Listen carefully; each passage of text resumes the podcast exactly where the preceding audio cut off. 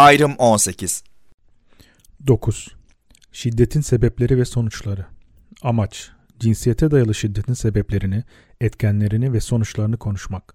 Hedefler: bu uygulamada katılımcıların cinsel şiddetin ve cinsiyete dayalı şiddetin farklı biçimlerini birbirinden ayırt etmesi, şiddet faillerinin ağırlıkla erkekler olduğunu tespit etmesi, şiddetin etkenleriyle sebeplerinin farklı şeyler olduğunu öğrenmesi, şiddetin hayatın farklı alanlarındaki farklı sonuçlarını tanıyabilir olması sağlanacaktır. Süre 60 ila 90 dakika. Katılımcı sayısı 12 ila 25 kişi. Malzemeler ve hazırlık. Bu uygulama için aşağıdaki malzemelere ihtiyaç vardır: yazı tahtası kağıdı, tahta kalemleri, yapışkan kağıtlar ya da küçük kağıt parçaları, parantez içinde 1 A4'ü 8'e bölebilirsiniz, parantezi kapa, bant ya da kağıtları duvara tutturmak için hamur yapıştırıcı, parantez içinde patafix, parantezi kapa. Atölye başlamadan önce bir yazı tahtası kağıdına kökleri olan bir ağaç çizin ve üstüne sorun ağacı başlığı atın. Dallarına sonuçlar ve köklerine de nedenler yazın. Bu çizim uygulama başlamadan önce hazırlanmış olmalı. Başlangıç 1.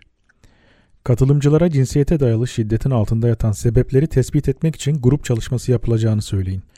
Cinsiyete dayalı şiddetle etkin bir mücadele için arkasındaki sebepleri anlamamızın önemli olduğunu vurgulayın. Cinsiyete dayalı şiddetin sonuçlarını ve hem bireyler hem de topluluklar üzerindeki çok yönlü etkilerini tartışmanın da çok önemli olduğunu söyleyerek bu kısmı bağlayabilirsiniz. Bu kısımda uygulamaya katılımın gönüllü olduğunu hatırlatın. Parantez içinde 2 dakika. Parantezi kapa. Uygulama 2. Boş bir yazı tahtası kağıdını herkesin görebileceği bir yere asın ve gruba akıllarına gelen cinsiyete dayalı şiddet örneklerini söylemelerini isteyin. Katılımcıların verdiği örnekleri kağıda yazın. Ne kadar çok örnek yazabilirseniz o kadar iyi olacaktır. Ancak bu küçük egzersizin başında katılımcılara ayrıntılı bir şiddet tasviri istemediğinizi ve sadece şiddetin ne olduğunu söylenmesinin yeterli olduğunu belirtin. Parantez içinde 5 dakika. Parantezi kapa. 3. Katılımcıları 3 ya da 4 kişilik gruplara ayırın. Her gruba bir yazı tahtası kağıdı verin. Katılımcılardan tahtadaki kağıtta yazılı cinsiyete dayalı şiddet örneklerini incelemelerini ve şu kategorilere göre ayırmalarını isteyin: fiziksel, psikolojik, cinsel ve ekonomik. Partner şiddeti, partner olmayan kişilerin uyguladığı şiddet ve çocuk istismarı gibi farklı cinsel şiddet ve cinsiyete dayalı şiddet türlerini de birbirinden ayırabilmek önemlidir.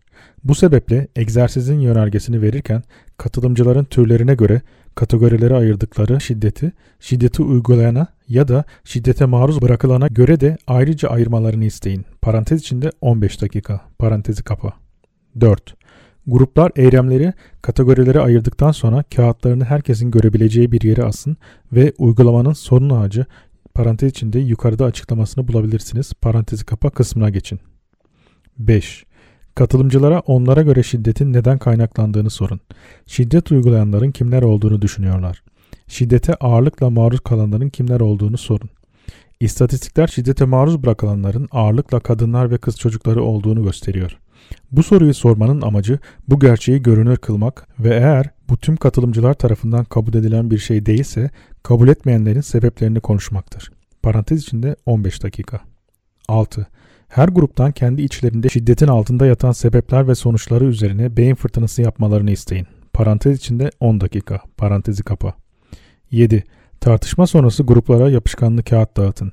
Onlardan cinsiyete dayalı şiddetin 3 ana sonucunu bir kağıda ve 3 ana sebebini de ayrı bir kağıda yazmalarını isteyin.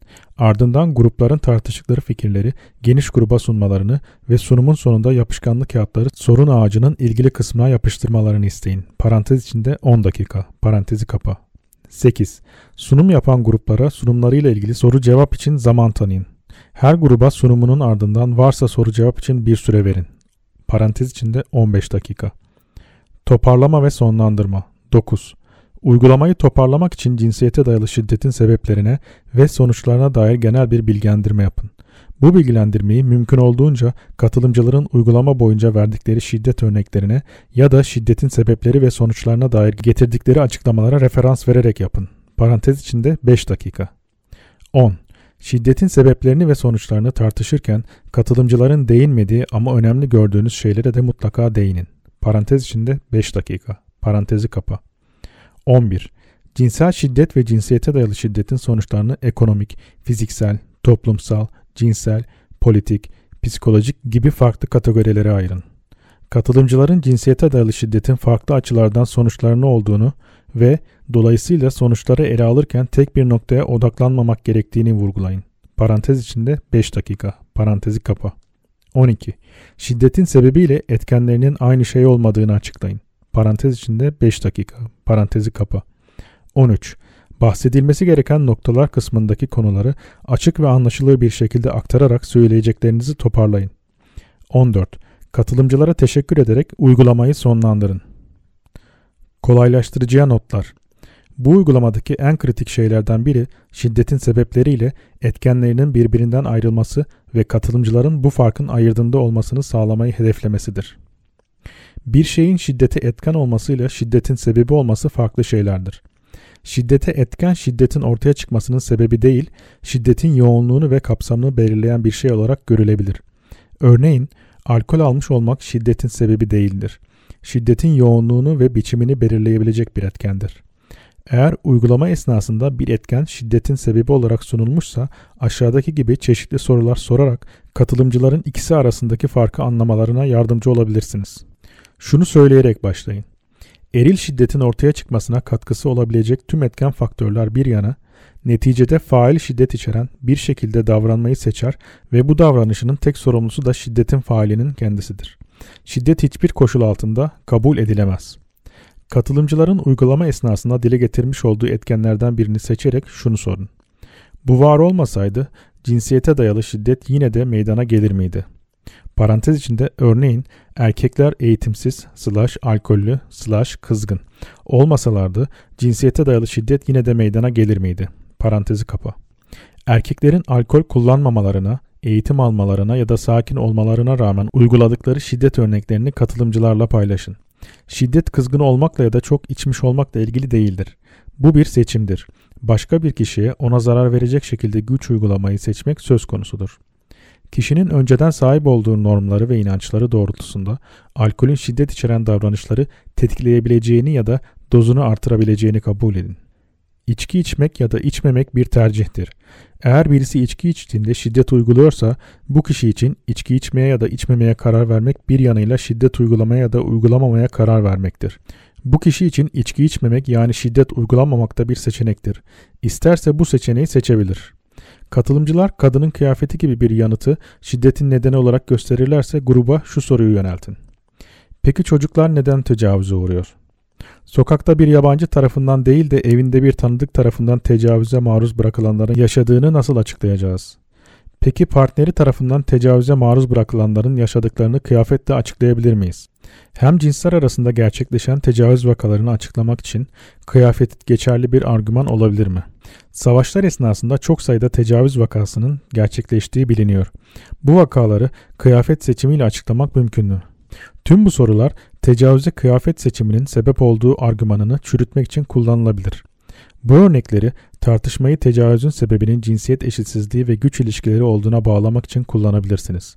Ayrıca kıyafet seçimi ya da içki içmek gibi geçerli olmayan argümanların tecavüzün asıl sebebinin cinsiyet eşitsizlikleri ve güç ilişkileri olduğu gerçeğini gizlemeye hizmet ettiğini de muhakkak vurgulayın. Cinsiyete dayalı şiddetin meydana gelmesinin sebebi büyük çoğunlukla erkeklerin herhangi bir sonuçla karşılaşmadan sanki bu kabul edilebilir bir şeymiş gibi şiddet uygulayabilmesidir. Şiddet uygulayan erkeklerin herhangi bir sonuçla karşılaşmamalarını sağlayan da bu tip davranış ve eylemleri normalleştiren cinsiyetle ilgili toplumsal normlardır. Erkekliği dönüştürmek yaklaşımı bu nedenle cinsiyete dayalı şiddeti sona erdirmek için problemli eril davranışlara odaklanır. Bahsedilmesi gereken noktalar. Cinsiyete dayalı şiddete maruz bırakılanlar genelde kadınlar, LGBTİ artılar ve çocuklardır ve bu şiddeti uygulayanlar da çoğunlukla erkekler ya da oğlan çocuklarıdır. Erkeklerin ve oğlan çocuklarının maruz bırakıldığı şiddetin faili de ezici çoğunlukla erkekler ya da oğlan çocuklarıdır.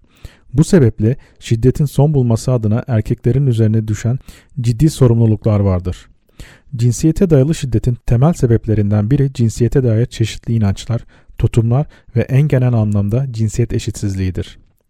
Cinsiyete dayalı şiddet hem eril tahakkümün ve mevcut cinsiyet eşitsizliklerinin bir göstergesidir, hem de kadınların, LGBTİ artıların ve çocukların hayatları üzerindeki baskı ve kontrolü pekiştirir. Cinsiyete dayalı şiddetin bir diğer sebebi, bazen şiddete maruz bırakılan kişilerin şiddet uygulayan kadar, hatta bazen ondan bile daha fazla suçlanması ve maruz bırakıldığı şiddetin sorumlusu olarak gösterilmesidir.